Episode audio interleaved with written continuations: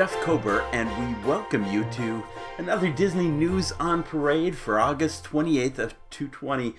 And let me tell you, lots to cover today. We cover a range of topics from Bob Iger's comments about the CDC while reinstalling wages at the Disney executive level.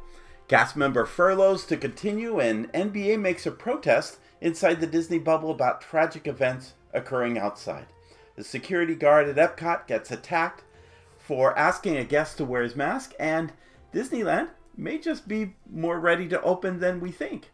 All this and Halloween news at Walt Disney World. Join us for this week's Disney News on Parade, and be sure to check out our notes page, which has lots of images, especially of all the Halloween goodness that is going on at Walt Disney World. But let's start with bigger, more important news. ABC News shared this week about the CDC's abrupt change, uh, telling people uh, that testing might not be necessary. This has been um, uh, a very surprising move on CDC. Apparently, occurred while Fauci was um, undergoing surgery. At any rate, medical professionals and public health experts swiftly pushed back, uh, calling the move baffling and dangerous because it would reduce the country's visibility on the virus ahead of flu season, and may I say, ahead of election days. Um, and and all of this, of course, occurring at the same time that schools are reconvening. But what makes this article from ABC News interesting, besides its ultimate impact on the Disney parks, is that Bob Iger stepped out of the sunlight of Twitter, into the sunlight of Twitter, and shared the following This is more than disappointing. It is horrifying. I think that Bob Iger accurately expresses the sentiment of a lot of people who are wanting a very confident, very scientific, very assured uh, report from the CDC. They want the CDC to tell the honest and best truth. Also, this week, Variety reported that Disney has reinstated executive salaries for most of those impacted by temporary pay cuts amid the COVID 19 pandemic, according to those familiar with the situation. As of April 5th, the company reduced salaries of vice president level executives and above by 20%. Those uh, who were senior vice presidents, their pay was trimmed by 25% and executive VP level staff saw 30% reduction. Um, all the while, CEO Bob Chapek had taken a 50% cut, and executive chairman Bob Iger is foregoing his salary for the entire year, which on the latter I would expect may still be occurring, uh, despite the um, execs uh, are receiving their payback. Now, um, I don't have a real conflict with executives being compensated for their work if they have proven results. And if we're showing that things are getting back up to normal, I think that's a great thing. And I think that people ought to be compensated for that.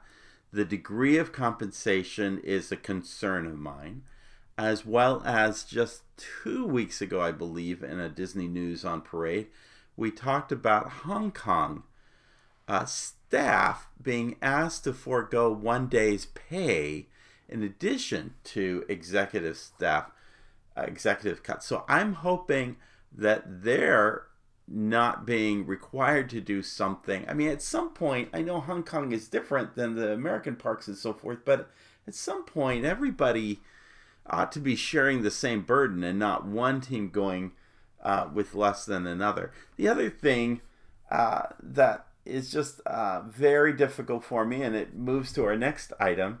Disney cast members received an email from Disney this week, and it stated, quote, We continue to manage through this pandemic, and based on your role, you will continue to remain on furlough until further notice. This is for those by the way, who have not yet come back to Disney. When we initially notified you of your furlough, we could not have anticipated that it could exceed six months. However, due to business circumstances that were not reasonably foreseeable at the time, And given the unprecedented and ongoing nature of the pandemic and its impact on our businesses, we regret to inform you that we now reasonably expect your could extend beyond six months from your initial furlough date. We wish we had been able to provide you with more notice, and we have acted as quickly as we could given the rapidly changing situation. I think communication is great, but I think the optics of telling your cast members that, hey, we don't have room or budget for you, while at the same time restoring executive level pay, which I don't know that the vice presidents, I think you have to get up where it really get you i don't think their pay is amazingly high for most vice presidents. Where they get their pay is usually in um, uh, shares of stock and, and and those kinds of packages. However um, you get to the highest levels and it's way over the top. And here we are we've got cast members who really don't know when they're coming back and it's pretty scary. And by the way, when you talk about getting results, you haven't reopened Disneyland yet. And so it's not necessarily Disneyland's fault that it hasn't reopened. It's more about the state of California and the governor of California. And yet, how can we say we're ready to. Re- uh, any rate, all that is a little concerning. As bad as all those things are, what's worse is some of the brutality and violence that has occurred, um, particularly among minorities. Um, and so uh, the Milwaukee Bucks, remember, the NBA has been inside this bubble at Disney working through all these uh, NBA games. Well, the Milwaukee's decision was to sit the fifth game of their first round playoff series against the Orlando Magic. Um, uh, they decided to, um, to, to sit that game on Wednesday which actually eventually led the rest of the day's NBA postseason slate to being postponed. Thursday's matchups were called off, as well as a demonstration against the brutal violence um, during the protests in Wisconsin. While the season was potentially in jeopardy, players have since made the call Thursday to continue the season and have had positive communication with owners amid the recent playoff protests according to, to the Bleacher Report. Um, it, at this point, there are about 13 teams left inside the Walt Disney World campus um, in Orlando, where the remainder of the league ledger is being being held. So that too, the impact of events uh, across our country have come to impact events here at Walt Disney World. Uh, also, in a very ugly situation, according to the Orlando Sentinel, an Orlando man struck an Epcot security guard when he was reminded to follow the theme park's mask rules, uh, according to an Orange County Sheriff's report. This is perhaps the first known crime report involving such a confrontation at Disney World, and it is remarkably opposite to what I have observed in the parks. This has not been the behavior. People have been really good sports about wearing the mask and making the best of it and putting their patience pants on. But apparently, that didn't work for Enrico Toro, 35 years old, who is accused of hitting the guard in the head and threatening to kill him. This led to Toro's arrest on August 14th, according to the arrest affidavit. And I believe that the security guard has decided to press charges against uh, Toro. So, if, if, if you I totally I totally respect anyone who does not feel like they should be obliged to wear a mask despite the safety implications of doing so among other people. That said, you can't go to a private property and and and expect to do your own thing. It doesn't work that way and and and and if you're not willing to abide it, the worst thing you could do is is to fight it by by taking it out on on really innocent frontline cast members who are just trying to do their job. It's just a very disappointing situation. Uh, Wesh um, shared that executives from all three theme parks told Governor Ron DeSantis in a meeting on Wednesday that the reopenings have been a success in all the parks at Universal, SeaWorld, and, and Disney, and claim that they have created some of the safest environments in the world. The governor in return replied that the state would be open to allowing the theme parks to increase capacity at their attractions. Quote, We think the capacity can be increased. When you have the kind of protocols they have in place, you know, we're very comfortable at the state level that they're doing it in a good way. End of quote. That's from DeSantis. Um, and even though the reality of it is this, even though DeSantis says you can open up more, it's limited to what they could do because right now, even though they've opened up a lot of hotel rooms and a lot of space for guests staying in hotels on Disney property or coming buying a ticket, it's not being filled out. However, the one section of one area where there are a lot of guests wanting to come are the pass holders. And I realize everybody in this audience are not pass holders. So I try to temper my discussion on that. But um, um, but uh, this has been a big issue among pass holders. Is here you had purchased a pass that allowed you unlimited visits for the space of time you were given with the idea that premium passes allowed you every day of the year. Uh, it's just um, it's just been a really messy thing. Now the good news is at the start of this week, additional days were added for shareholders wishing to visit the parks, and on Thursday evening, uh, last night that we're recording on Friday morning, even more days have since been added. So that has been positive. Uh, I have to admit, I spend as much time making reservations as I used to making fast passes because you're kind of looking at the system and going, okay, what what days are available? And then you're kind of looking at it and going, okay, well, that's not what I want, but I'll go with this anyway. And then later, changes are made and more availability is made. So then you take off that reservation and put it into a new one. And so it gets a little on the crazier side. Um, some bloggers noted that in an uh, interview that Josh um, D'Amaro, head of uh, Parks and Experiences Worldwide, um, had said that um, the reservation system, which makes this happen, is not going away. That is not what Josh said. What Josh said in the interview is that he named a number of technologies they had applied in order to make it more possible for this guest experience to occur, and it include mobile ordering and um, being able to pay with your app, um, um, with your apps and so forth, um, electronically pay. Of which he said, and many of these things are probably not going to go away. He didn't specify uh, that it would be the reservation system. In truth, that reservation system may be here for quite a while, and it may not go away. But I think when you get back to the old days where it's just as many people you get in the park every single day and you don't have to worry about a pandemic, why would you worry about a reservation?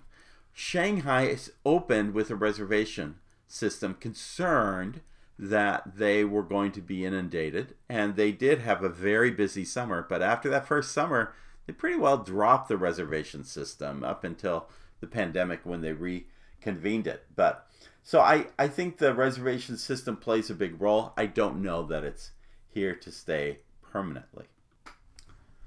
By the way, these comments came from Josh as he was interviewed by the CEO of the U.S. Travel Association, Roger Dow.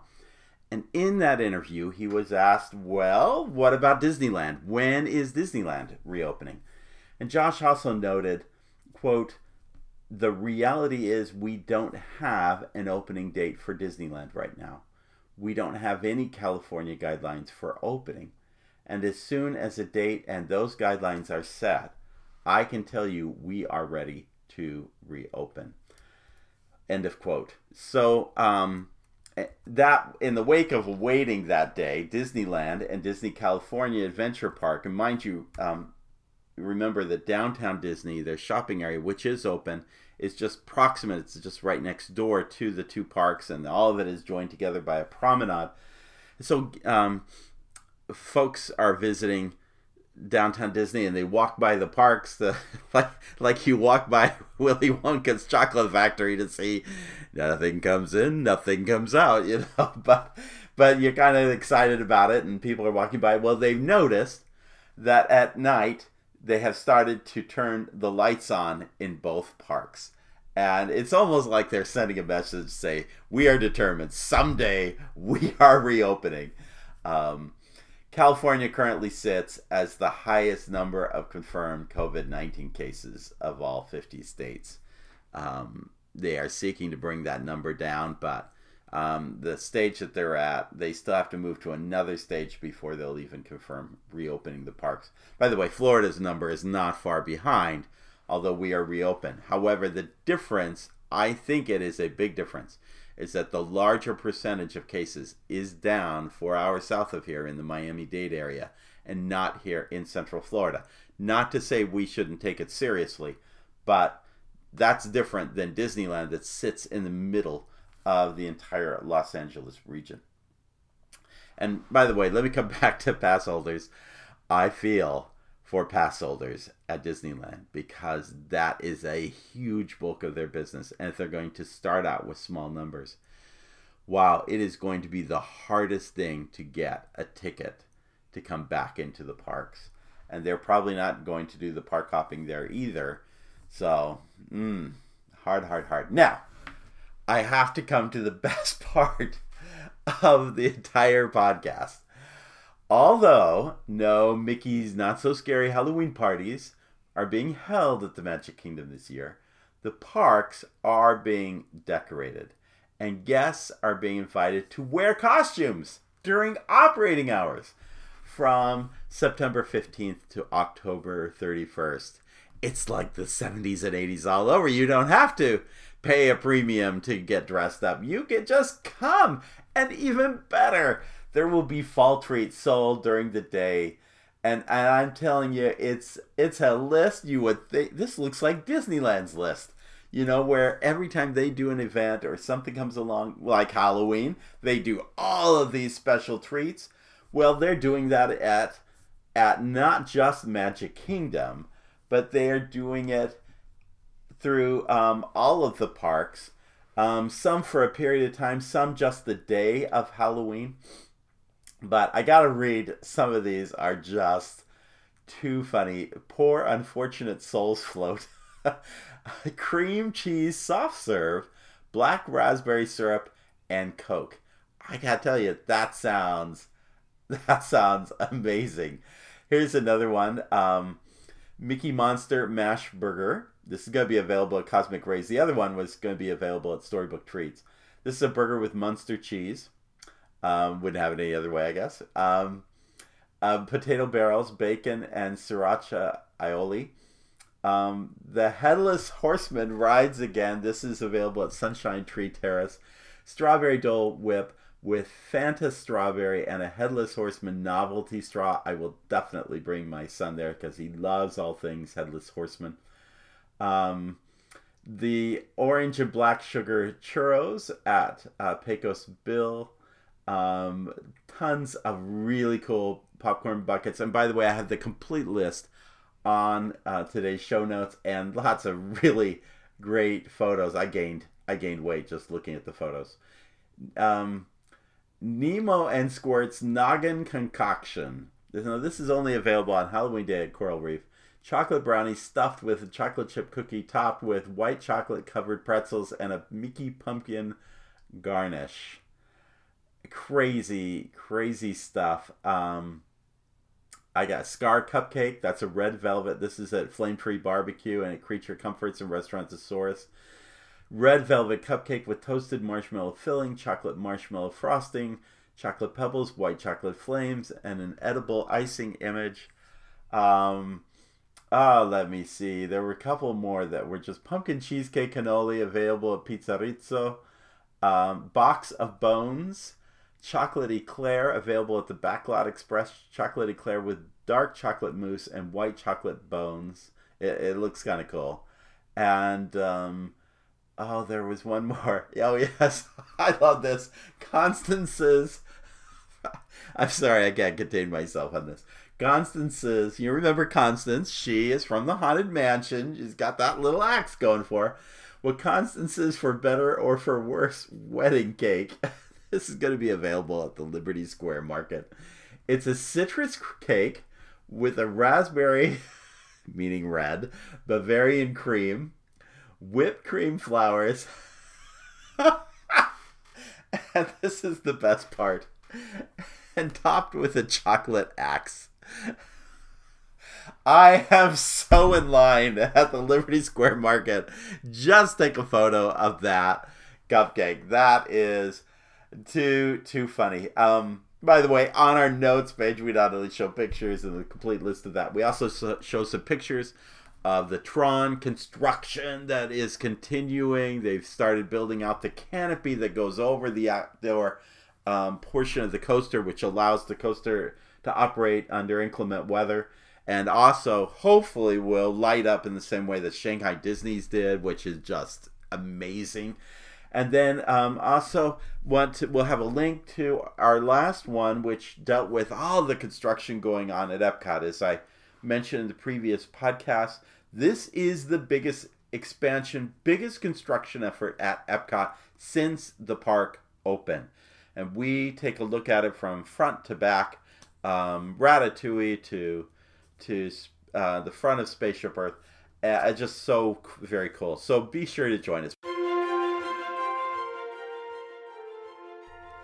That wraps up another Disney News on Parade. We're so glad you joined us. Thanks for being patient with us as we kind of had to uh, kind of move podcast uh, release dates around this week.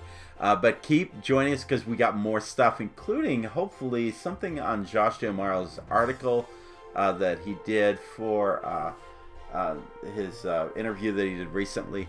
but in the meantime, make sure that whatever you do, especially as you go into the into this uh, weekend, make sure that you always follow the compass of your heart. Have a great day. Um, see you real soon.